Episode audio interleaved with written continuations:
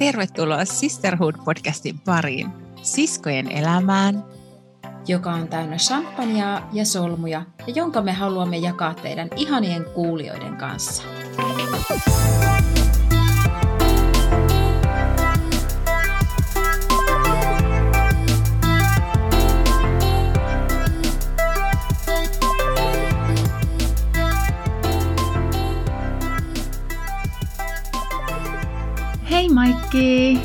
No hei Hansu! Tässä jaksossa tullaan keskustelemaan lähes kansantaudinomaisesta sairaudesta, eli masennuksesta. Jep. Masennus ja ehkäpä tässä teemassa liippaa myös kaikki muutkin mielenterveyssairaudet, kuten ahdistuneisuus, työuupumus, stressi ja niin edelleen. Joo, koko kirjo. Avataan tässä jaksossa omakohtaisia kokemuksia siitä, millaista on, kun mieli on masentunut. Tai millaista on seurata vierestä, kun oma puoliso sairastaa. Mennäänpäs jakson pariin. Sisterhood. Mähän rakastan tutkia masennusta biologian ja aivojen kemian kannalta, koska jotenkin mulla on aina ollut kova tarve selittää varsinkin sellaisille ihmisille, jotka ei usko, että se masennus on oikeasti sairaus, että millaisia fyysisiä ominaisuuksia se aiheuttaa ja miten se muuttaa aivojen rakenteita. Ja musta se on myös tosi hyvä vasta-argumentti sellaisille, jotka heittää tämmöisiä, että, että no se nyt vaan on mukaan tämmöinen vähän saamaton ja laiskat, ottaisi nyt vaan itseään niskasta kiinni tai, tai että masennus ei ole mikään sairaus, että kaikki vaan sanoo, että on masentuneita. Mm. Ja Tämän takia mä halusin tähän alkuun nyt kertoa tällaisia niin kuin biologisten ominaisuuksien kannalta faktaa masennuksesta. Käykö? Ihanaa, siis tosi hyvä juttu. Mä, Kos... Ei, mä ootan tosi mielenkiinnolla.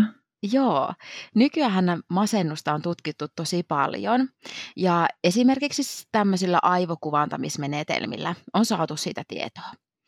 Ja useimmin tämmöiset löydökset on äh, niin kuin todettu, että ne on tämmöisistä muistin kannalta tärkeistä aivojen osista löytyviä asioita. Siellä on tämmöinen hippokampus, jonka tilavuus on pienentynyt ja se näyttäytyy erityisesti, jos on toistuvat tai vaikeat masennukset tai tämmöiset masennusjaksot. Mm. Ja on ajateltu, että depressioon liittyvä tämmöinen pitkään jatkunut stressi ja korkeat stressihormonipitoisuudet, eli siellä on esimerkiksi kortisoli, voi vaurioittaa sitä hippokampusta, jos liikaa okay. erittää aivot tuota kortisolia. Okay. Ja toki niin kuin masennuksen hyvä hoito ja sitten se stressin välttäminen suojaa aivoja näiltä muutoksilta. Mutta tämmöisen depression hermoverkkoteorian mukaan masennus syntyy, kun mielialan säätelyyn osallistuvat tällaiset aivojen hermoverkot harvenevat ja lamaantuvat stressihormonitasojen nousun seurauksena. Ja normaalisti hermokasvutekijät ylläpitää ja lisää näitä hermosolujen välisiä yhteyksiä ja niiden kehittymistä, mutta siinä depressiossa hermokasvutekijöiden toiminta vähenee. Hermosolujen välinen viestintä heikkenee ja tämä hermoverkko niin sanotusti lamaantuu. Aivojen okay. välittäjäaineiden, kuten serotoniinin ja noradrealiinin pitoisuuksien vähenemiseen on pitkään tiedetty liittyvän depression. Eli sillä aivot ei enää välitä näitä hormoneja tai välittäjäaineita. Niin, ja esimerkiksi serotoniini on just se, mikä aiheuttaa mielihyvän tunnetta. Joo, kyllä, juuri näin. Ja näiden ajatellaan vaikuttavan näihin hermokasvutekijöiden synteesin ja vapautumisen säätelyyn. Eli nämä masennuslääkkeet esimerkiksi lisää näitä hermokasvutekijöiden aktiivisuutta, eli ne kohentaa siellä hermosolujen välistä serotoniinin ja sen noradrealiinin välittymistä. Ja sitten siitä de- depressiosta lähtee toipumaan sillä tavalla, että ne harventuneet ja lamautuneet hermoverkot ja ne solut ja niiden yhteydet lähtee taas uudelleen lisääntymään ja vahvistumaan. Ja mitä tässä tutkin tätä masennusta niin kuin biologiselta kannalta, niin tosi paljon siellä puhuttiin siitä, että kuinka se oma mieli vaikuttaa aivoihin ja sitten aivot vaikuttaa mieleen. Että ne on oikeastaan semmoinen käsikädessä kulkeva synteesi. Että jos sä niin. ajattelet negatiivisesti, jos sä stressaat valtavasti, niin silloin sun aivot lähtee erittämään liikaa esimerkiksi sitä kortisolia, sitä stressihormonia, ja se vaikuttaa siihen hippokampukseen. Mm. Ja sitten taas, kun aivoissa saadaan liikkeelle niiden lääkkeiden niin kuin näkökulmasta näitä välittäjäaineita esimerkiksi, niin sitten sä pystyt niin kuin relaamaan ja vähentämään sitä stressiä ja alkamaan muuttamaan niitä omia ajatuskulkuja tukeaksesi siitä masennuksesta parantumista. Tosi mielenkiintoista. Sen verran mäkin olen niin kuin tutkinut tai kuullut ja lääkäreiden kanssa puhunut, että sillä kortisolilla on just tosi iso merkitys. Ja sitten varsinkin, jos on niin kuin semmoisessa jatkuvassa stressitilassa, niin hengittäminen, hengittäminen on semmoinen asia, mikä myös niin kuin laskee sitä, niin kuin ra- että, että sun pitää niin kuin opetella rauhoittelemaan ja rauhoittamaan sitä sun elimistöä sen hengityksen avulla ja sillä saa niitä pitoisuuksia laskemaan. Joo, ja myös meditaatio sitä kautta siis hengitykseen liittyen niin on tosi hyvä keino. Niin. Ja ylipäätään semmoinen, että arjessa pysähtyy hetkeksi kuuntelemaan, kuuntelemaan itseään ja hengittämistä, niin sillä pystyy jo hyvin laskemaan niitä stressitasoja. Kyllä. Mutta toki kyllähän masennus on niin kuin hyvin monimuotoinen sairaus, että siellähän vaikuttaa tapahtumat, mitä meille on tapahtunut, minkälaisessa ympäristössä ollaan kasvettu, siellä on biologinen alttius. Mm. Niin kuin hyvin kerroksittainen on se, mistä se masennus sitten tavallaan rakentuu, tai depressio, tai mielenterveysongelmat. Joo, enkä tarkoittanut, että pelkästään hengittelemällä siitä siis selviää, mutta, mutta vinkiksi kaikille, jotka stressaa eikä vielä ole masennusta, niin muistakaa te hengittää. Ja, ja sehän on siis masennuskin, ainakin siis mulla on tämmöinen käsitys, että e, harvoin siinä sillä tavalla käy, että sä heräät yksi päivä ja sä oot masentunut, vaan se niin kuin se on niin pitkään jatkunut prosessi siinä sun elämässä, mihin siis vaikuttaa kaikki, sun perhe, sun työ, mm. sosiaalinen elämä, siis ihan, ihan koko, ja se niin kuin pitkittyessään ja jatkuessaan ne tilanteet sitten niin kuin vie sinne masennuksen syöväreihin. Kyllä. Siellä on semmoisia niin kuin väliaikaisia masennustiloja ja sitten voi mennä hyvin pitkäkin aika, että hoksaa sen, että kuinka masentunut onkaan. Että menee vähän sellaisessa sumussa mm. ennen kuin huomaa pysähtyä siihen todelliseen tilaan. Ja joskus se voi tulla ulkopuolelta taas se hoksautus lääkäristä tai läheisiltä, että mikä se oma kondis on. Mm, kyllä. Mm.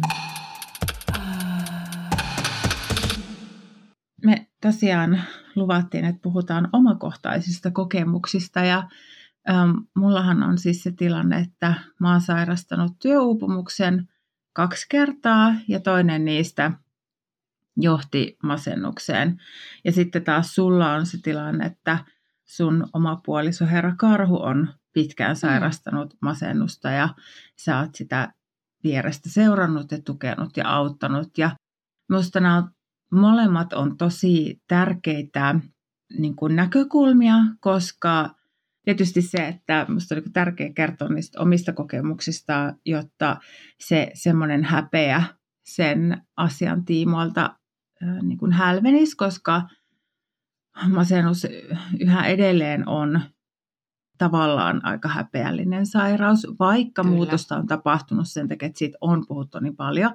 Mutta kuten niin monesti tämmöisissä erilaisissa tilanteissa, niin harvoin kuullaan sitä puolison tai perheen näkemystä ja kuinka raskasta sekin on oikeasti sitten ja mikä siinä auttaa sitten jaksamaan ja näin, niin ihanaa, että sä kerrot tästä teidän Kyllä. tilanteesta. Ja samoin ihanaa, että sä haluat tässä avautua, koska työuupumukseen liittyen usein, usein linkittyy tämä hyvä työntekijä ja reipas ja kykenevä ja, ja niin kun, on vaikea pysähtyä, vaikea hyväksyä, että, että tilanne on tämä niin tämä on myös tosi mielenkiintoista. Joo. Mutta lähdetäänkö liikkeelle vaikka ensin tästä sun sairastamisesta? Mitä sä haluat Joo. siitä kertoa? Miten, miten tota noin, niin sä oot sairastunut ja mistä kaikki sai alkunsa? No joo, siis ähm, se ensimmäinen kerta, kun sairastuin työuupumukseen, äh, oli 2015 syksyllä.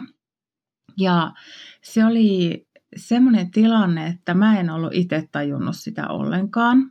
että nyt ollaan sillä tiellä.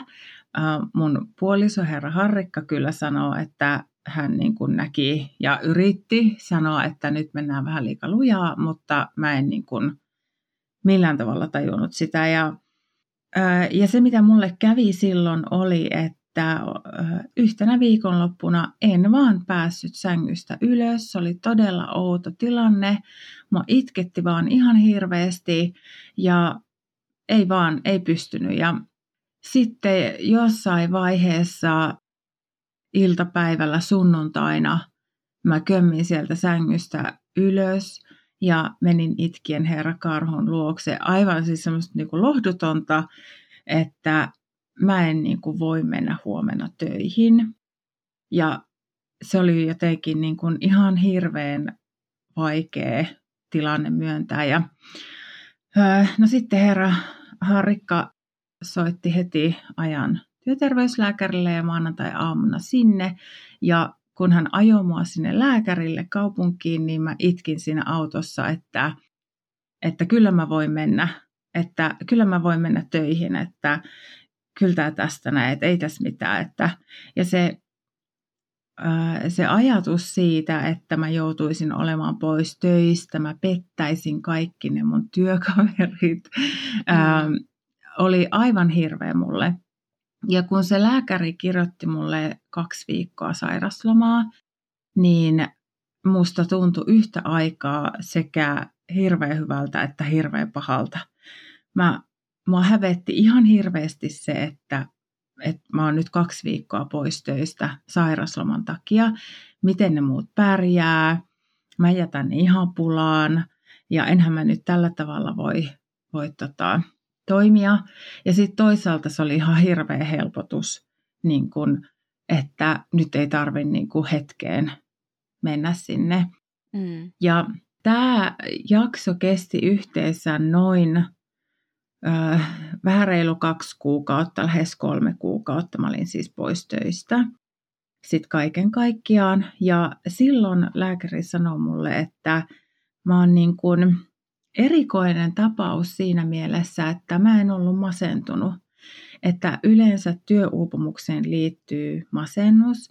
Ja siis työuupumuksellehan ei ole diagnoosia Suomessa. Ruotsissa esimerkiksi on oma diagnoosi sille.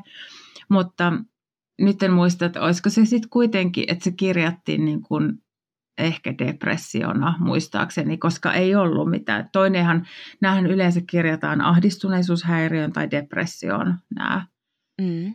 työuupumukset. Ja et, et se oli niinku jännä, että se oli niinku ihan puhtaasti loppuun palaaminen siitä työstä. Et, ja mulla oli niinku kotona kaikki hyvin, mulla oli perhe, kaikki hyvin niinku siellä. Että, Oliko sulla ollut ennen tätä romahtamista niin kuin masennusoireilua vai enemmän semmoista työuupumusoireilua?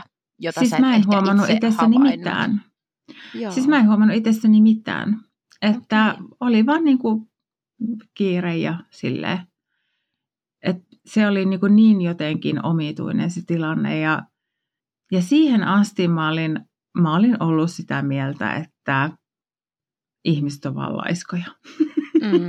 että, että kunhan sä vaan nouset siitä sängystä ylös ja alat tekemään, niin kyllä se siitä.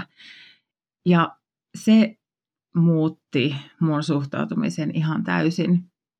Jälkeenpäin, kun on niin pohdittu, että mikä sen aiheutti, niin mulla tapahtui töissä semmoinen merkittävä muutos vuosi ennen tätä burnouttia. Mm. Ja siinä kävi sillä tavalla, että mä olin ollut semmoisessa tosi pienessä tiimissä, jossa me oltiin käytännössä vähän niin kolme muskettisoturia, kaikki yhden ja yksi kaikkien puolesta. Ja tiedätkö, todella semmoinen yhteen hitsautunut porukka.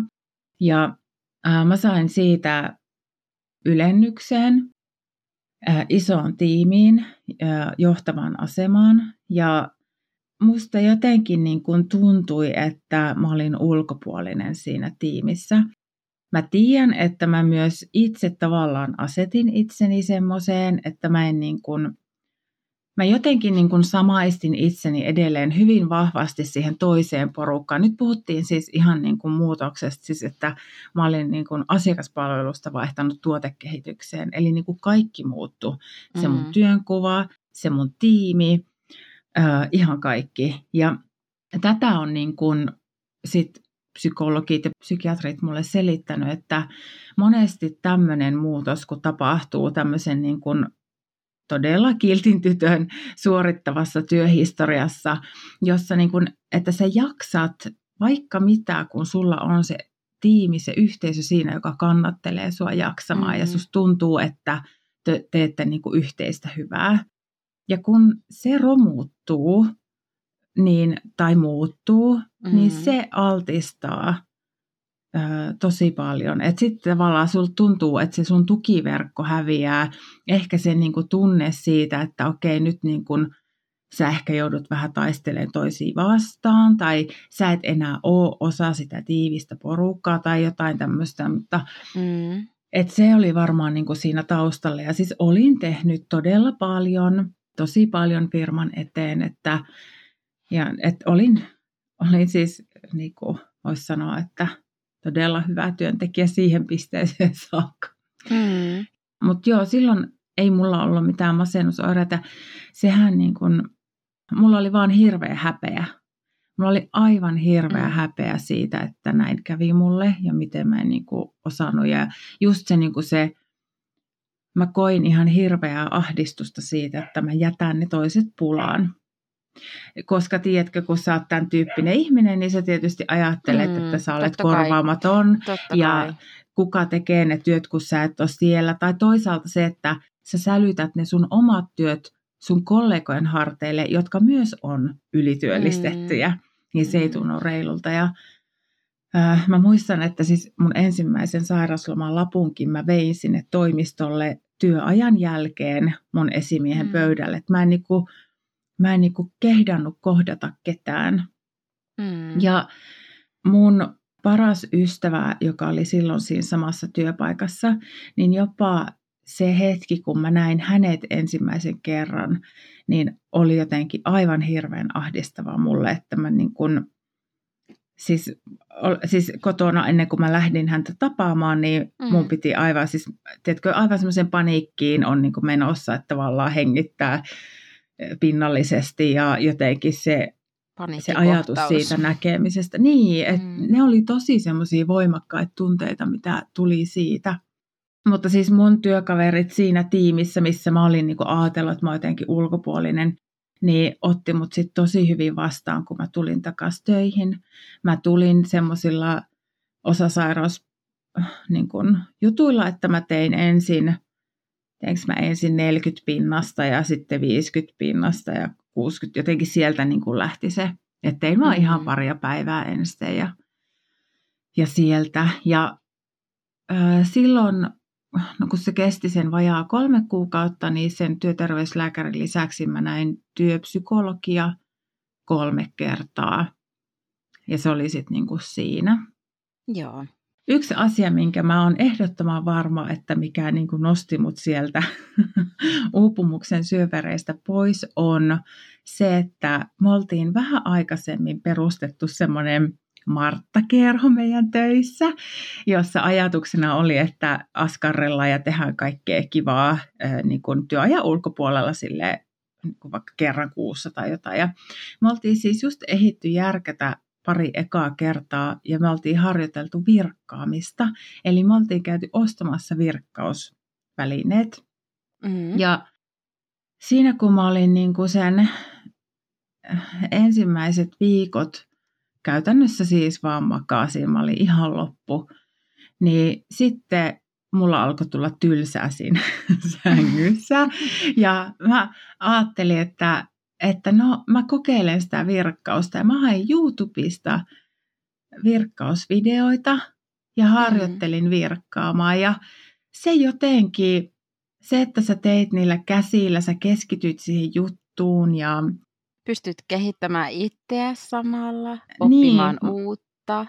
Mutta sehän on niinku todennettu, todistettu, että kun sä teet jotain muuta ja vaikka tuolle just käsillä ja keskityt siihen juttuun, niin silloin sun aivot saa levätä siitä, mikä sitä kuormittavaa niin kuin asiaa tekee. Mm. Eli mä en ajatellut niitä mun töitä tai, tai niitä asioita ollenkaan, vaan mä vaan virkkasin. Ja sitten se kääntyi itse asiassa niin kuin se virkkaus vähän semmoisen niin hulluuden puolelle, että mä saatoin herätä niin kuin aamulla tyyli puoli kuudelta ja aloin virkkaamaan. Ja sitten mä istuin sohvalla, mulla oli aamu TV päällä ja mä virkkasin. Ja illalla kun mä menin nukkumaan, niin mä mietin niitä silmukoita. Se jotenkin niin kuin, se Iski oli neuloosi. Niin, niin, kyllä. Mutta siis se, että mä jotenkin sen kautta ja että ne aivot saisit levätä siinä, kun mä tein sit mm. sitä. Mm. Ja se, että teit jotain, niin kuin mistä jäi joku jälki, konkreettinen asia mm. ja tavallaan myös luovaa, niin se on kyllä, mä, mä oon aina sanonut, että se virkkaus pelasti mut silloin. Niin, Joo. toi takaisin pinnalle.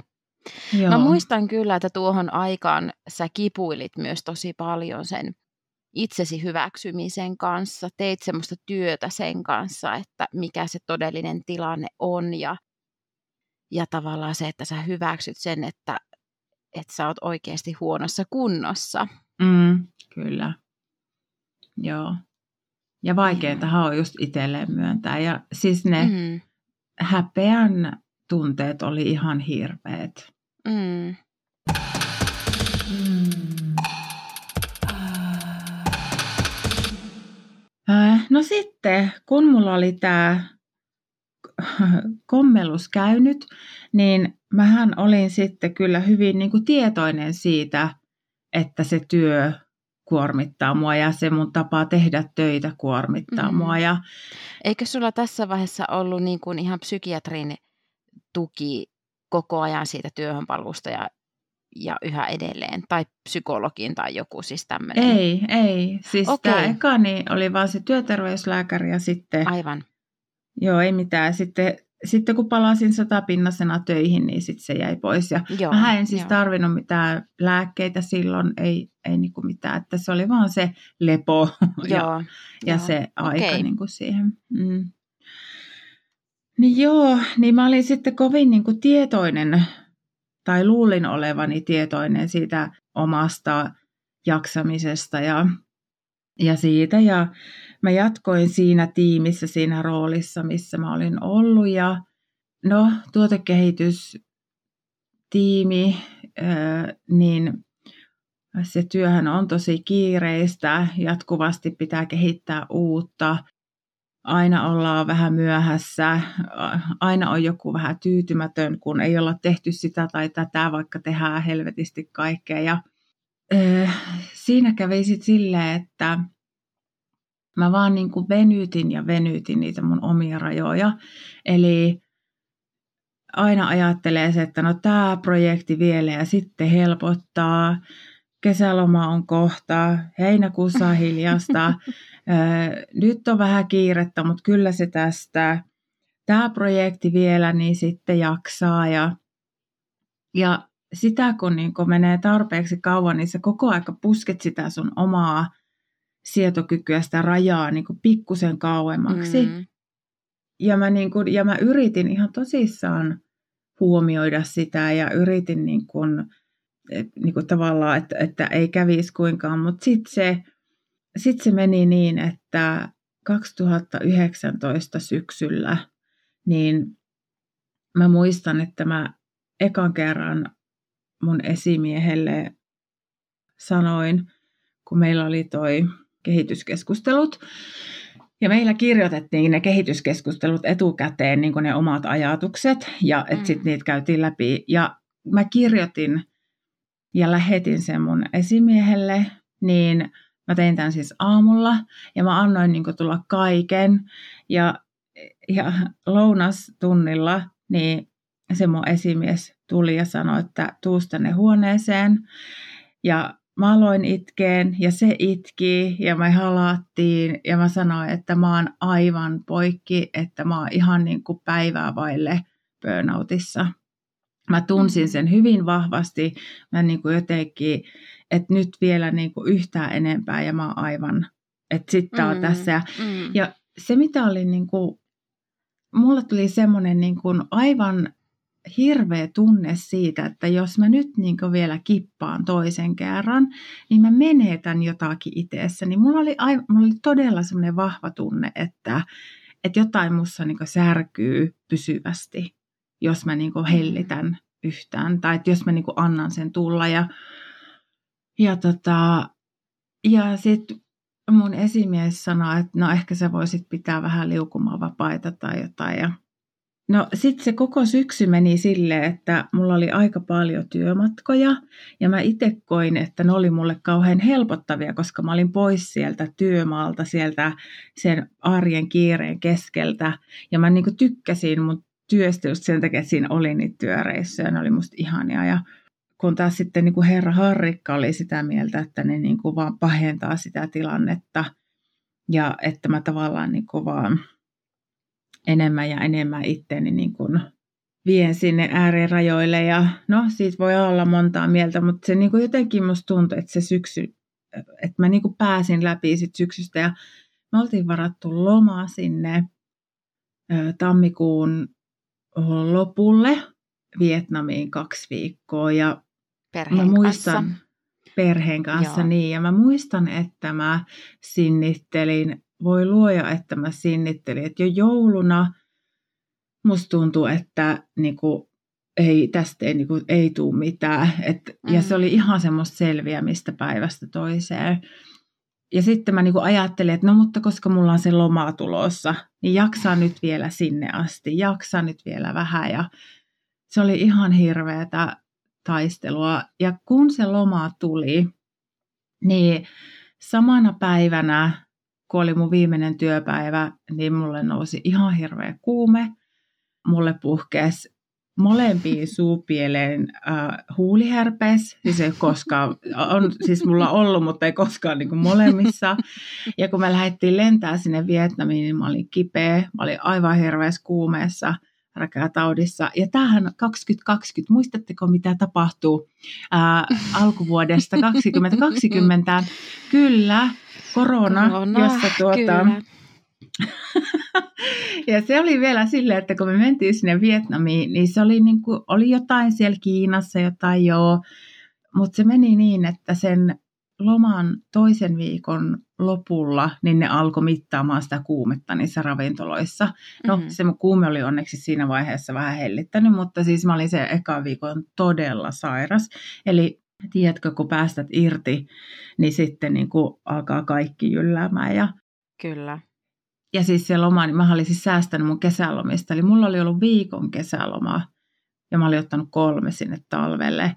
Ja se varmaan niin kuin osaltaan aiheutti sen, että mä en ollut niin kuin pitänyt niitä lomia, enkä mm. semmoista niin kuin tarpeeksi pitkää paussia. No. Palautumista no. työstä. Mm.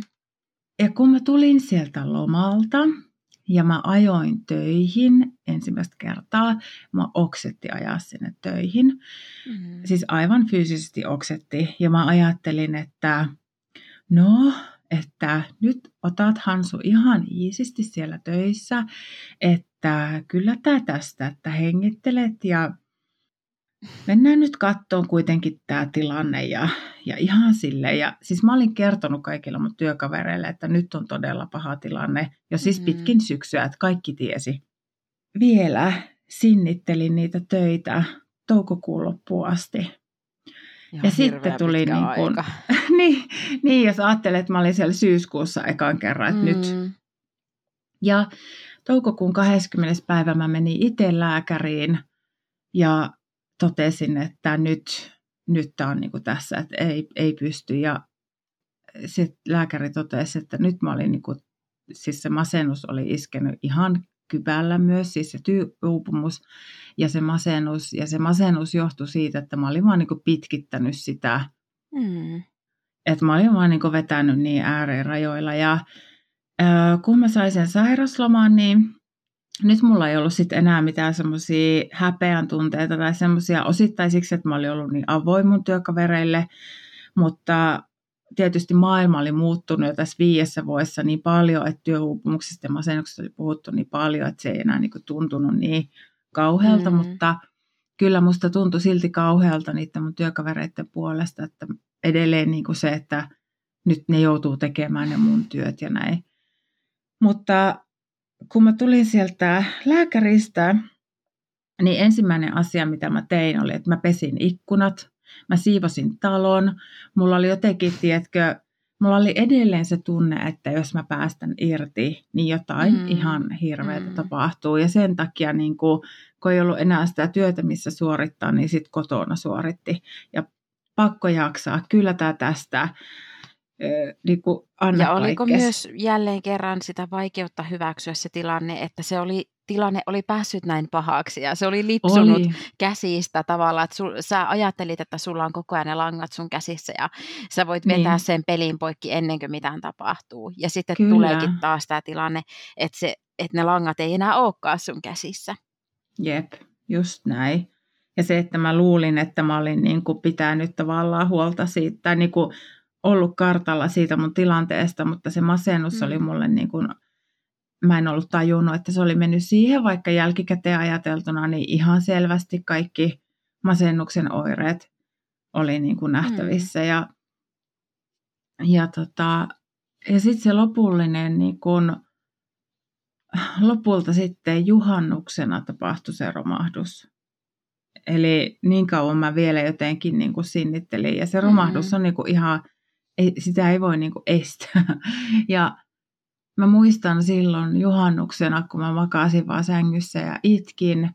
Ja että kun mä koitin ajatella mun tulevaisuutta, niin ainut mitä mä pystyin näkemään oli vaan semmoinen musta, musta niin kuin laatikko tai musta, niin kuin kaikki oli vaan mustaa. Mm. Ja jotenkin mä en pystynyt niin kuin kuvittelemaan mitään, että mitä mun tulevaisuus voi olla muuta kuin vaan, että se niin kuin semmoinen musta, vähän niin kuin musta ovi tai musta suorakaiden laatikko, mä näen se edelleen silmissä, niin, niin se oli niin kuin se kaikki. Ja mm.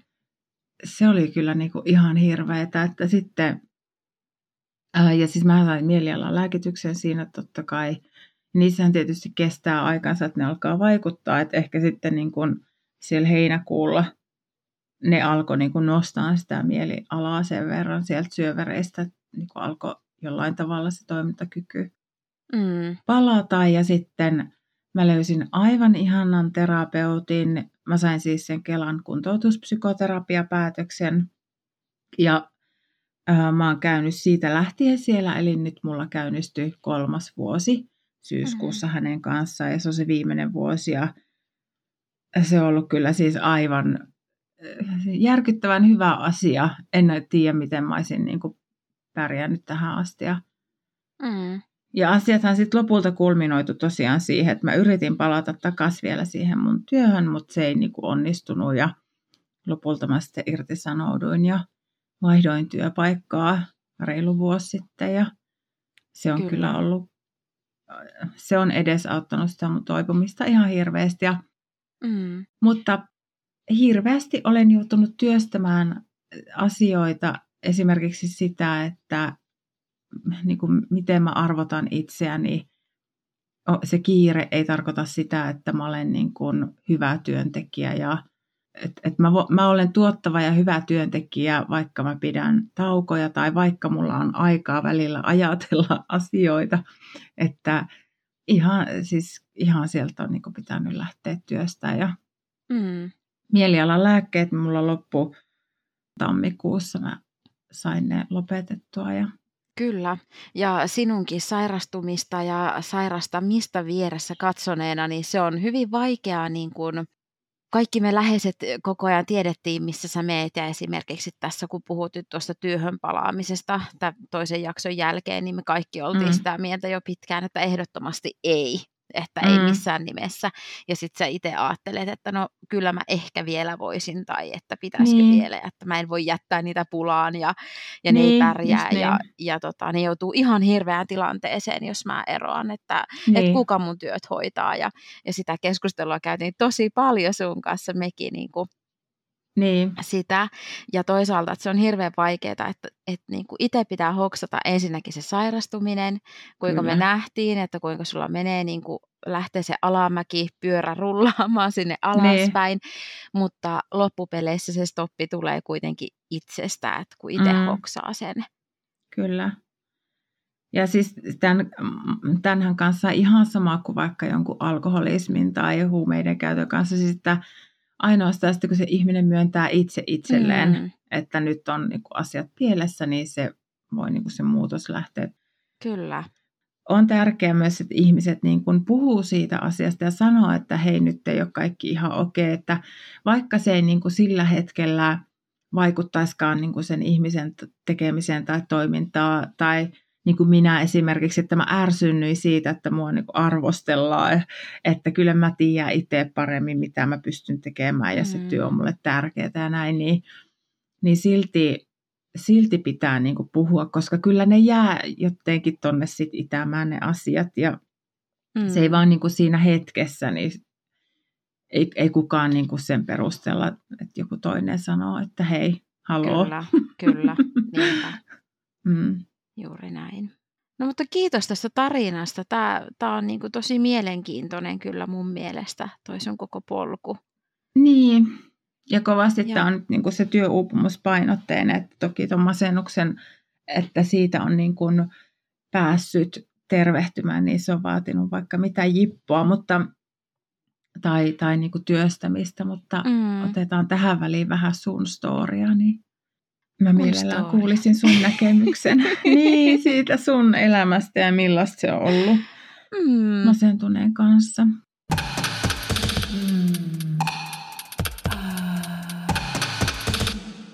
Mun ja herra Karhun historiahan yltää yli kymmenen vuoden taakse.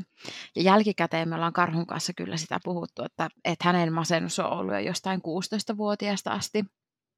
Ja kun me on tavattu, hän on ollut 23 vai 24, mutta mm. toki se on eri tavalla näyttäytynyt eri, eri elämänvaiheessa sitten. Hänen, hänen masennus, eli hänellä on todettu vaikea masennus ja sosiaalisten tilanteiden pelko ja ahdistuneisuushäiriö. Ja, ja tota, hoitoa hän on alkanut saamaan vasta tässä ihan sanotaanko muutaman vuosi sitten sitten, ihan kolmen, mm. kolme vuotta sitten vasta, että niin kauan hän sairasti hoitamatonta masennusta. Mm. Eikä saanut siihen minkälaista hoitoa. Ja tota, joo, vaikea, vaikea kertoa hänen koko tarinaa, mutta tota, joka tapauksessa meidän ensimmäinen puolisko, kun me seurusteltiin, niin sehän päättyi sitten siihen, että, että herra Karhu päätti, että meidän on pakko erota, koska ei ole enää mitään muuta vaihtoehtoa. Hän ei näe itsellään tulevaisuutta, hän ei, hän ei niin kuin jaksa itseään, niin hän ei pysty olemaan parisuhteessa ja Mm. Ja toki oli niin kuin paljon semmoisia niin ongelmia, että mun oli vaikea hyväksyä, että hän olisi masentunut ehkä tarjota semmoista emotionaalista tukea siihen parisuhteeseen. Että mähän oli just se, että ota itseään niskasta kiinni ja mee ja tee. Niin. ja tuota... Ai ihana kuulla, kun mä aina ajattelin, että sä oot niin ymmärtäväinen, että mä olen jotenkin... Ei, ja sen takiahan meillä meni pitkään silleen, että, että meillä oli yksi auto, jolla herra Karhu kävi viemässä mut töihin ja lähti siitä itse kouluun. Ja tämä toistui siis kuukausien ajan. Ja sitten kun me erottiin, niin hän paljasti mulle, että hän ei ollut mennyt sinne kouluun kertaakaan. Että hän no. ei pystynyt menemään. Ja hän oli mennyt esimerkiksi koulun parkkipaikalle ja ajanut siitä kotiin. Ei kyennyt mm. menemään, mm. ei, mutta ei myöskään pystynyt mulle sanomaan, koska niin. mä olisin reagoinut just noin. Niin. Että mitä sä nyt höpötät, että lopetat toi ja mene sinne. Niin. ja tota, sitten kun me erottiin, niin tuli oikeastaan herra Karhu semmoinen pohjavaihe, että arki tipahti ihan kokonaan raiteelta ja hän ei päässyt sängystä ylös ja,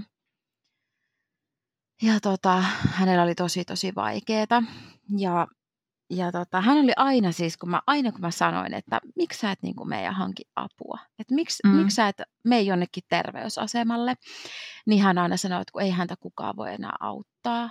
Että, niin. et, ja ja sitten hän oli myös silleen, että, että kun tästä yhdestä paskasta selviää, niin sitten mä paranen, sitten tämä menee ohi.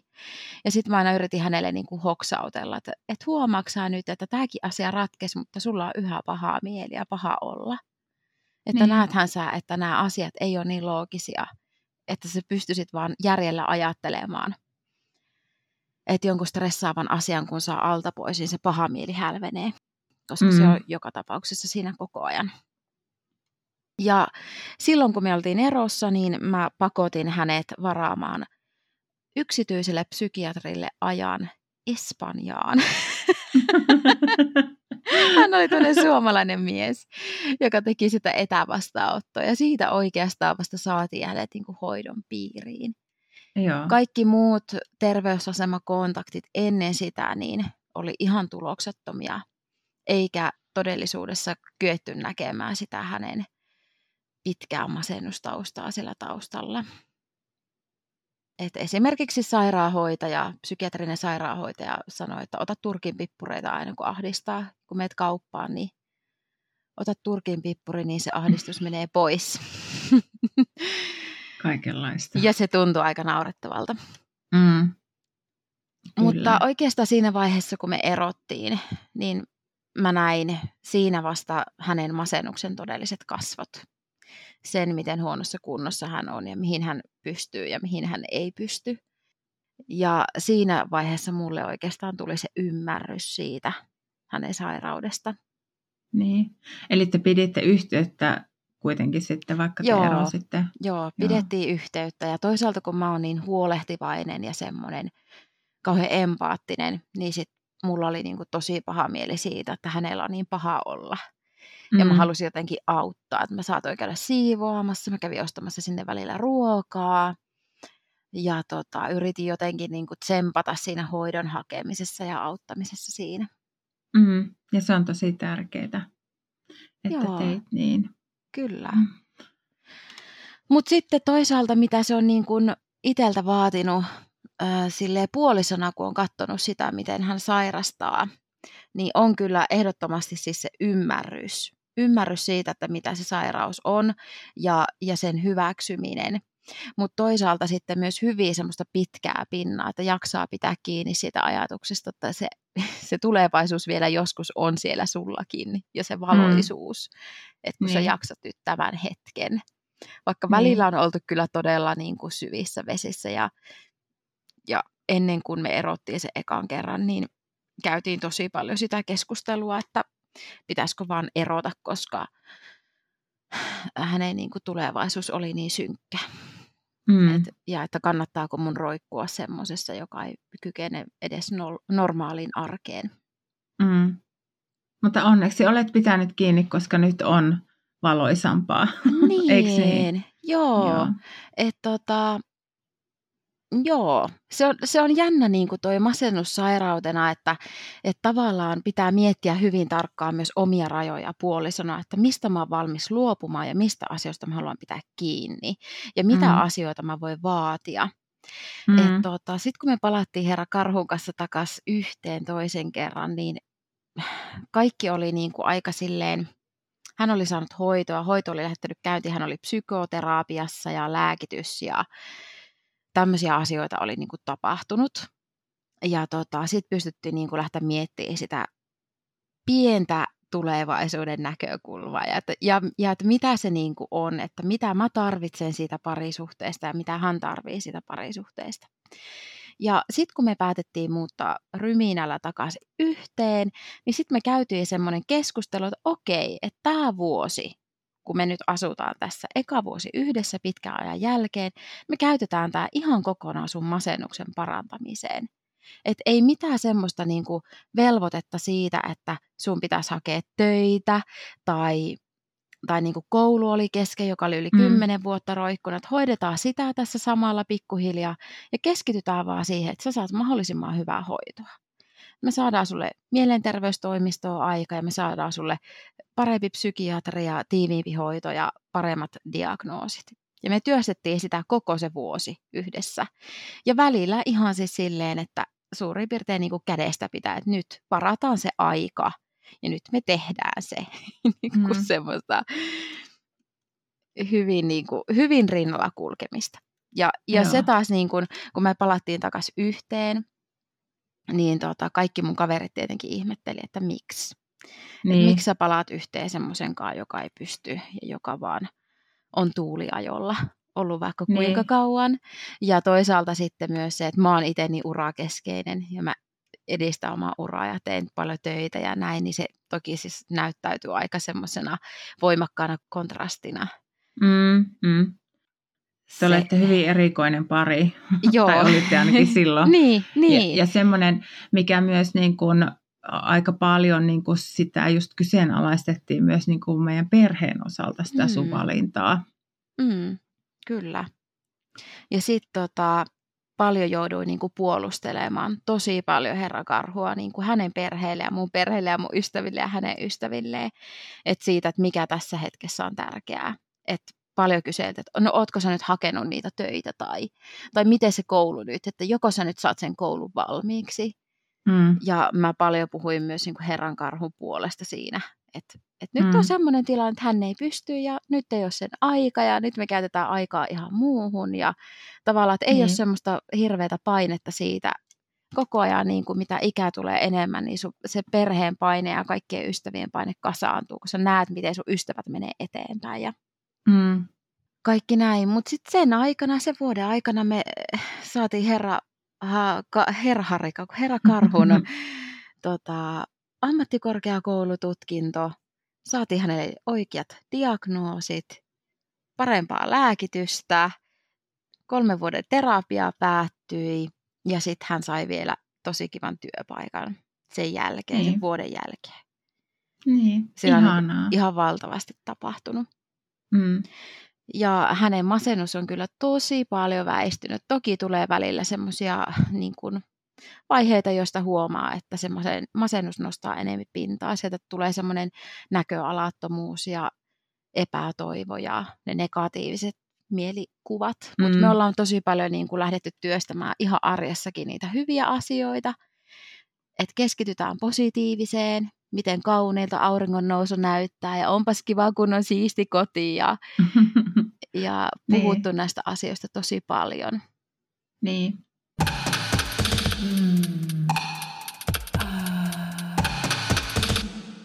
Mä oon niin samaa mieltä, että on, on aivan siis luojan lykky, että on joku semmoinen läheinen, joka tukee. Mm. Et siis se, se on niin kuin, että semmoiset ihmiset, jotka on yksin, niin mä en ymmärrä, miten he A, saa sitä hoitoa mm. tai miten he pääsee siitä niin kuin eteenpäin. Että se, se, että sulla on joku, joka niin kuin auttaa siinä arjessa ja tukee ja se, että sulla on niin kuin mahdollisuus, se, että sulla on niin kuin mahdollisuus myös välillä romahtaa ja mennä mm. sinne synkkyyteen ja sitten taas palata sieltä, niin sekin on niin kuin ihan hirveän tärkeää ja kun sehän just on sitä niin kuin vaikeaa masennuksessa, että kun siitä niin kuin se toipuminen, niin se ei ole mikään semmoinen, että no niin, nyt tästä alkaa hyvä päivä ja sitten ne on hyviä päiviä niin kuin hamaan tappii, vaan se on semmoista aaltoliikettä.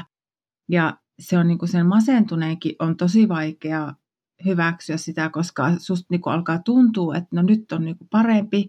Ja sitten se semmoinen niin kuin romahdus siinä mielialassa, niin se niin kuin tuntuu tosi pahalta, että mitä, eikö tämä nyt niin kuin lähtenytkään helpottaa. Ja, mm. Että siinä joutuu tekemään ihan hirveästi töitä itsensä kanssa, saatikka sen arjen kanssa. Kyllä. Ja, sitten, ja just nuo niin kuin ihmisten kommentit sit siitä, että no, että etkö meinaa töitä tai jotain tämmöistä, niin ne vaan niin kuin pahentaa sitä kun kyllä sä tiedät itse, että niin mit, mitkä ne normit on, että sun pitäisi pystyä siihen ja tähän, ja kun sä et vaan pysty. Mm. Se on just niin. näin. Ja, ja toisaalta myös siinä, kun seuraa sitä sairastumisen eri vaiheita, niin, niin tavallaan se, että yhtenä päivänä hän pystyy sen tiskikoneen tyhjentämään ja seuraavana päivänä hän sanoo, että mulla on niin paha olla, että mä en pysty.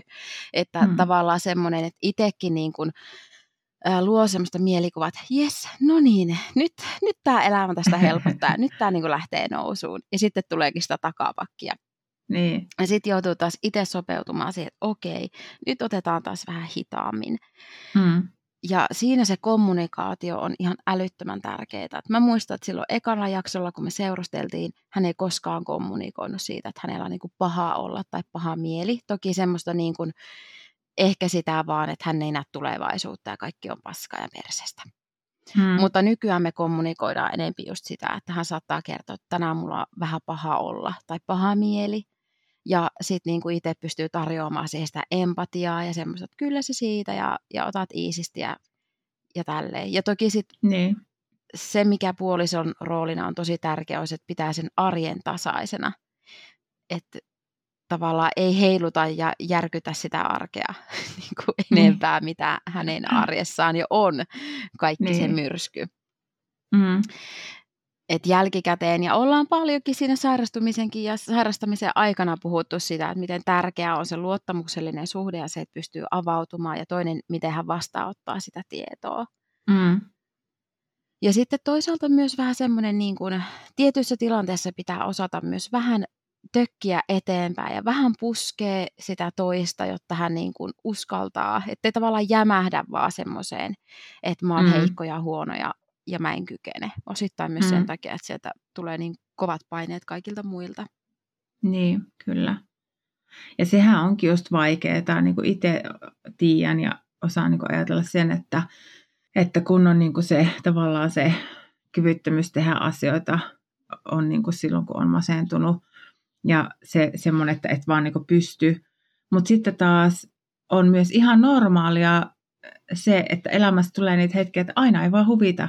Mm. Ja sillä ei ole mitään mm. tekemistä sen masennuksen Kyllä. kanssa, että on vaan niin semmoisia hetkiä, niin kuin, että siis myös niin kuin ei-masentuneiden ihmisten elämä on aaltoliikettä, jossa mm. sulla on välillä hyviä hetkiä ja välillä niitä huonompia hetkiä.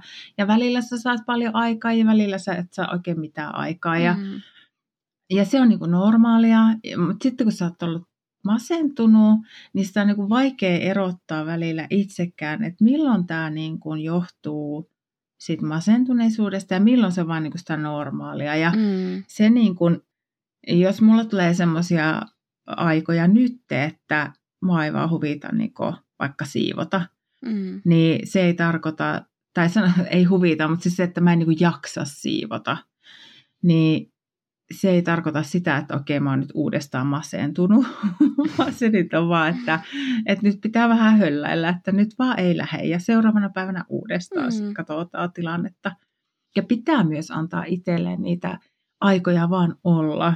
Niin kuin sitä mä oon Kyllä. joutunut opettelemaan, että, että en niin kuin täytä jokaista hetkeäni työllä ja harrastuksilla ja kaikilla. Ja, ja armollisuutta itseään niin, kohtaan. just sitä. Mm. Siis ihan paras esimerkki on, että kun mä kerroin mun terapeutille, että kun, että kun mä en saa niin kuin mitään aikaiseksi, että kun mä vaan, että mua ahistaa se, että kun mä vaan niin kuin istun sohvalla ja kuuntelen äänikirjaa tai makaan sohvalla ja kuuntelen äänikirjaa, mm-hmm. että kun mä en niin kuin saa mitään tehtyä. Ja sitten se kysyy, että, että jos sä lukisit kirjaa, niin mitä sä silloin sanoisit tekeväsi? Että Mä sanoin, että no mä niin lukisin kirjaa. Ja onko se niin semmoinen ahistava asia, että sä et nyt niin tee mitään? Mä sanoin, että no mm. no ei, kun mä luen sitä kirjaa. Ja sitten sanoin, että no eikö se äänikirjan kuunteleminen ole vähän sama asia kuin kirjan lukeminen, mutta että niinku, ja sitten mä niinku tajusin, että aa, totta niin, että onhan sekin niinku sille tekemistä. Tekemistä, että, niin. Niin, niin, että se vaan, että mä vaan niin ajattelin se, että se sohvalla makaaminen siinä, niin se oli jotenkin niin negatiivinen asia, että mä en saa itsestäni mitään irti, mm. vaikka mä samalla siis kuuntelin sitä äänikirjaa. Mm, niin kyllä. se oli musta kauhean hauska ja semmoinen aika oivaltava, että itse mm. asiassa ei se sohvalla makaaminenkaan ole aina huono asia. Ja se tollaisen niin kuin ajattelun muuttaminen positiiviseksi on äärettömän vaikeaa. Mm, että niin kuin löytää siitä sen positiivisen, eikä jumiudu siihen, että no kun mä nyt vaan makaan tässä sohvalla ja mä nyt vaan niin. oon, enkä saa mitään aikaiseksi. Niin. Mehän ollaan paljon Karhun kanssa, koska hänen masennuskausi on ollut niin järjettömän pitkä, siis kymmen, mm. kymmeniä vuosia, niin hänen on ollut todella vaikea äh, havainnoida itsessään niitä positiivisia muutoksia niin sitten me yhdessä vaiheessa kun meillä oli tämä masennuksesta parantumisen vuosi, niin me otettiin ihan siis semmoisia viikoittain semmoisia keskusteluhetkiä, joissa mä kysyin niin kuin päivän positiivisia asioita. Et kerro, mitä hyvää sun päivässä on tänään tapahtunut. Mm. Ihan pieniäkin. Kaikki, kaikki käy. Ja sitten sen jälkeen käytiin läpi, että mitä hyvää niin kuin tässä jaksossa vaikka kuukauden aikana, että miten paljon sä oot mennyt eteenpäin. Ja usein mm. ne lähti siitä, että herra Karhu sanoi, että no sano sää. Että sano, miten niin. mä oon niin. mennyt eteenpäin. Ja sitten mä sanotin hänelle niitä asioita, että kato nyt, miten paljon sä oot työstänyt tota ja, ja niin kuin tämmöisiä muutoksia oot tehnyt ja näin. Ja sitä kautta niin kuin hän, hänkin niin kuin vahvistui siitä niistä positiivisista ajatuksista. Mm. Jos sun mieli koko ajan mm. menee vaan sitä kehää, sitä negatiivisuuden kehää, aina ajattelet, että mulle tapahtuu vaan kaikkea pahaa ja, ja mä en niin kuin onnistu missään ja vaan mm. niitä epäonnistumisen tunteita.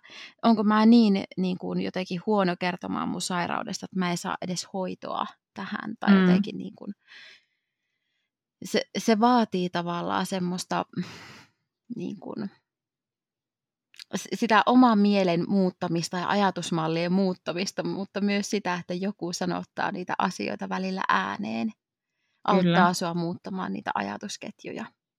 Niin, ja sehän on niin se, mihin terapia perustuu, mihin en myöskään mm. uskonut aikaisemmin yhtään. Mutta siis se, että, että joku tavalla, että siis joku sanottaa sulle niitä asioita, mm. auttaa sua ymmärtämään toisesta vinkkelistä, tai kun sä niin puhut niistä asioista, mitä on tapahtunut, niin se reflektoi niitä sulle takaisin, ja sä niin sitä kautta hoksaat Joo. asioita, että totta. Ja, Koska me mennään semmoisessa niin kuin oravan pyörässä ja siinä omassa sumussa ja ei, ja ei niin kuin hoksata pysähtyä ajattelemaan niitä ja huomioimaan mm. niitä asioita. Ja toisaalta se on helpompaa vastaanottaa, kun sen asia sanoo joku ulkopuolinen, tavallaan niin, niin kuin semmoinen, joka ei, ei ole mitään semmoista tunnesuhdetta tavallaan, niin sit niistä asioista ääneen sanottaminen on jotenkin helpompi vastaanottaa. Mutta sen takia, minkä takia mä oon myös itseni nimennyt kotiterapeutiksi, on se, että hyvin monet asiat, mitä mä sanoin herra Karhulle, niin hän kävi terapiassa ja se terapeutti sanoi ne samat asiat. Ja sit, sitä tuli kotiin ja kerran terapeutti sanoi näin, että no mä oon just sulle sanonut nämä ihan samat asiat. niin. Et selkeästi musta on tämmöistä pientä terapeutin vikaa. Kyllä, vastaanotto nyt vaan pystyy sitten. Joo. Mutta oikeastaan vielä tähän loppuun, niin tota, nyt kun herra Karhulla on ollut tosi pitkään semmoinen hyvä ja oikein semmoinen niin kuin ei masentunut elämänjakso. Että hän on kertonut, että hän on, hänellä on niin tämmöisiä jotakin tulevaisuuden suunnitelmia ja hän haluaa edetä hänen urallaan ja sitten on semmoista spontaania kiinnostumista, pystyy tarttumaan asioihin ja, ja toteuttaa semmoisia asioita, mistä hän saa iloa ja nautintoa. Niin nyt sitten tässä vaiheessa tätä sairastumisen polkua, hänellä on semmoista tietynlaista, ei nyt voi sanoa katkeruutta, mutta niin. semmoista niin surua siitä viimeisestä kymmenestä vuodesta. Että hän mm. kokee, että hän on niin kuin jättänyt elämättä ja että miksi se sairaus kesti niin kauan ja, ja miten paljon häneltä on jäänyt asioita väliin. Niin. Ja, ja se on myös semmoinen vaaran paikka, että sä katkeroidut tai takerut siihen menneisyyteen. Niin. Kyllä. Et, et löytää sieltä myös ne hyvät asiat. Mä yritän sit aina sanottaa hänelle, että sulla on ihan valtavasti kuitenkin tapahtunut ja aina on menty eteenpäin, vaikka se mm. onkin ollut kivinen polku. Niin. Ja kun se, se niin kuin päivä kerrallaan. Mm. Ja sitten se, että toisaalta siitä olisi niin kuin hyvä herätä huomaamaan, että nyt en halua niin kuin tuhlata enää yhtään mm. päivää. Että silleen teen semmoisia asioita, mitkä niin kuin tuntuu hyvältä ja mistä saa nautintoa. Ja mä jouduin opettelemaan siis semmoisia mindfulness-juttuja, mitä mä pidin ihan huuhaana kanssa ja just kaikki nämä hengitysasiat. Ja, ja sitten semmoinen, niin kuin, että ihan siellä pahimmassa vaiheessa, niin mulle opastettiin, että sekin on niin kuin, että, että pääset niin kuin kerran päivässä ulos ja katselet vaikka jotain kukkia tai puita mm. tai jotain, tai niin kuin huomioit jotain kaunista. Ja sitten niin kuin kiinnität huomioon vaan siihen ja katsot vaan sitä ja niin kuin, että onpas tuossa kukassa nyt keltainen keskusta ja valkoiset terällä, jotain. Ja siis mä ajattelin, että vittu mitä paskaa. mutta mutta niin kuin, sieltä se on niin kuin lähdettävä. Tai näin Pienistä niin, asioista. Niin, mm. Et ei se niin kuin, Kiinnittää huomiota ympäristöön. Niin, ja just se niin kuin, hakea sitä semmoista niin kuin, kauneutta ja mielihyvää ja semmoista sitä kautta niin kuin lähteä. Että jos sä niin kuin pienenkin hetken saat siihen päivään jotain mm-hmm. hyvää, niin sieltä se niin kuin lähtee sitten se paraneminen. Ja niin kuin tosi tärkeää ollut ne, että miten niin kuin just rauhoitella sitä omaa kehoa niissä, kun tulee niitä ahdistus- tai paniikkikohtauksia tai semmoisia. Ja... Mm. Mutta se on, se on valtava itsensä työstämisen prosessi, mikä tuntuu tietysti aivan hirveän vaikealta siinä vaiheessa, kun sä oot siellä syövereissä. Eikä Kyllä. sitä tietenkään sillä tavalla ymmärrä siinä vaiheessa, mutta näin jälkikäteen voi niin kuin nähdä sen, että siinä on tehty ihan hirveä työ. Joo, ja se on totta. Ja se, kun ei ole mikään semmoinen katkaisija, mistä se on on ja off, vaan niin. se aaltoilee ja sitten se muutos tapahtuu tavallaan silleen, että sä et itse, jos sä et tietoisesti sitä havainnoi ja mieti, niin, niin. sä et edes hoksaa, miten se asia niin. muuttuu, joko parempaan Kyllä. tai huonompaa. Ja sitten miten niin kuin hauras toisaalta se masennuksesta toipumisen polku on, että mm. pienetkin asiat, mitä tulee vastaan, semmoista jotakin kiveä ja koloa elämässä, niin ne voi tuntua ihan ylitse pääsemättömiltä. Niin. Ja ne voi viedä monta askelta takaisinpäin. Kyllä, ja se suistaa taas siihen, että tämä on vaan tätä paskaa niin. kaikki. Ja niin. että aina mulle käy näin ja nämä vastoinkäymiset ja että elämä on yhtä niin kuin kivireen vetämistä. Kyllä. Mm. Musta on niin kuin ihanaa, että Herra Karhulla on sinut ja että sä oot jaksanut häntä tukea ja oot, oot niin. häntä auttanut. Että se on ihan hirvittävän tärkeää ja mä en voi toivoa, että kaikilla ihmisillä on joku semmoinen, joka jaksaa, mm. jaksaa auttaa. Ja myös ehkä se, että niin kun teille, jotka olette masentuneita, niin puhukaa siitä, kertokaa, pyytäkää apua, pyytäkää ystäviltä tai sukulaisilta tai jolta. Että jos ei niin itse saa jotain hoidettua, niin pyytäkää apua. Että kyllä niin kuin, toivottavasti joku auttaa ja se ei ole mikään häpeä. Niin, ja jokainen voi kysyä aina ystävältä, perheenjäseneltä, keneltä tahansa, että mitä sulle kuuluu ja miten sä jaksat ja miltä susta tänään tuntuu. Mm ne on aika isoja kysymyksiä kyllä. Niin, kyllä. Mitä mekin tässä Herra Karhun kanssa olemme käyneet läpi. Ja toisaalta, kun sanoit tuosta nyt vielä, että ihana, että olet jaksanut hänen rinnallaan, niin, niin tämä polku, mitä me ollaan kymmenen vuotta kuljettu, ja kun mä katson tätä taaksepäin, mä en yhtään ihmettele, jos joku ei siinä rinnalla jaksa. Niin. mun ainut tavallaan pelastus on, on ollut se, että mä en itse ole koskaan sairastanut minkäänlaista mielenterveyssairautta. Mm. Mutta jos mä olisin sairastanut, niin luultavasti me ei oltaisi tässä tilanteessa tänään. Ja niin. Se on ihan fakta. Kyllä. Ja se on muuten hyvä huomio, että siitä niin kuin sen auttajan tarvii pitää todella hyvää huolta itsestään koska Joo. se on niin rankkaa. Ja sitten, niin kuin sä puhuit niistä rajoista, niin sekin on myös niin kuin todella, todella hyvin sanottu, koska ei sekään, niin kuin, että jos se toinen on sairas, niin oikeuta sit siihen, että sä laitat esimerkiksi koko sun muun elämän syrjään niin. ja elät vaan sitä toista varten, että, että on tosi tärkeää myös se, että pääsee niin itse sitten elämään sitä oman näköistä elämää sen sairauden kanssa siinä rinnalla. Kyllä. Ja se, että mm, pitää kyetä näkemään sinne sairauden taakse se ihminen. Et sehän mm. on niinku se, mikä meidät on pitänyt yhdessä, on se ne pienet hetket siellä, jossa mä oon nähnyt pilkahduksen sitä oikeaa herra karhua. Et ei voi olla semmoista parisuudetta, missä itse et koskaan saa mitään takaisin, vaan se on ainoastaan niin. antamista. Se ei ole kauhean tervettä. Ja masennuksen niin. kanssa hyvin usein voi näin käydä. Kyllä. Mutta meillä on aina ollut se pieni kiintopiste ja niitä pieniä pilkahduksia, missä hän on onnistunut luomaan sitä mulle sitä hyvää oloa ja tekemään hyviä asioita arjessa ja huomioimaan mua ja, ja niin kuin sille. Ja myös toki tukemaan mua tietyissä asioissa. Mm. Ja sille voi kyllä todeta, että se masennus ei ole niin kuin yksilön sairaus silloin, kun on perhettä, Joo. siis saman katon alla. Että se on kyllä niin kuin koko perhettä koskeva. Ja mulle on esimerkiksi terapeutti sanonut, että on hyvin yleistä, että siinä vaiheessa, kun se masentunut ihminen alkaa toipumaan, niin sitten se ihminen, joka on häntä kannatellut siinä, sairastuu itse. Mm. Koska se on ollut niin, niin henkisesti rankkaa tälle niin ei-sairastuneelle, että sitten tavallaan hänellä tapahtuu se hellittäminen, joka sitten niin kuin voi syöstä sinne Kyllä. masennukseen, että mm. on todella vaikeita asioita nämä. Niin on. Sen takia mm. ne omat rajat on myös tärkeää havainnoida, missä se oma jaksaminen menee. Niin. Ja rajata sitä. Kyllä. Ja siis ihan kaikkien pitäisi muistaa tehdä semmoisia asioita, mistä tulee itselle hyvä mieli mm. ja hyvä olo. Niin Kyllä. ne auttaa jaksamaan. Se on totta. Sisterhood.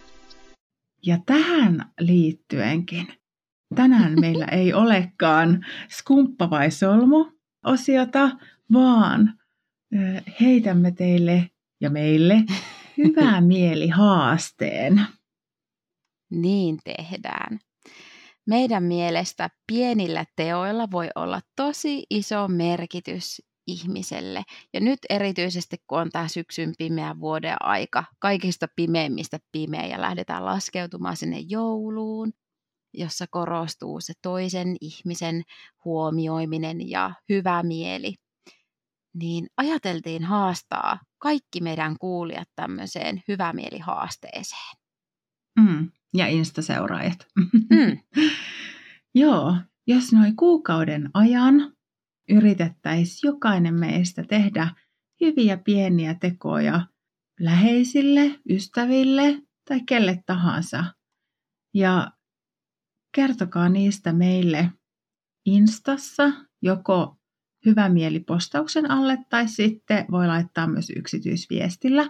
Eli mitä teit, jotta toiselle ihmiselle tuli parempi hyvä mieli? Ja itselle tietysti myös, ja miltä se mm. tuntui. Mm. Ja ei tarvi olla mitään kauhean suurta, se voi olla joku ihan pienikin asia, jolla oot vaikka voinut piristää toisen mieltä tai, tai tuoda sitä hyvää mieltä. Mm.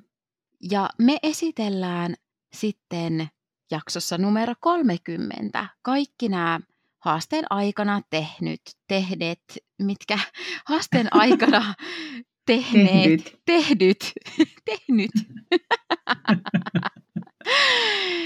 Ja me sitten jaksossa numero 30 esitellään kaikki nämä, mitä olette tehneet ystäville ja tuttaville ja mitä me olemme tehneet tämän aikana, hyvää mieltä antaneet toisille ja kerrotaan niistä sitten siellä joulun alla. Mm, kyllä, näin tehdään. Ja sinä ja minä, niin me on luvattu pitää kirja, yrittää oikein tietoisesti tehdä näitä hyvän mielen tekoja ja pitää niistä kirjaa ja sitten tosiaan kerrotaan nämä meidänkin hetket. Kyllä. Siinä lähetyksessä. Jotain ihanaa. Ihanaa tähän syksyyn. Joo, mä ainakin aion henkilökohtaisesti yrittää mahdollisimman monta ystävää ja tuttavaa piristää tämän kuukauden aikana. Sisterhood. Mutta nyt laitetaanpas tämä mielenterveysteemainen jakso purkkiin ja lähtekääpäs toteuttamaan äh, hyvän mielen haastetta ja palataan ensi kerralla. Näin tehdään. Ihanaa kun kuuntelitte. Mahtavaa. Hyvää syksyä. Moi moi. Moikka moi.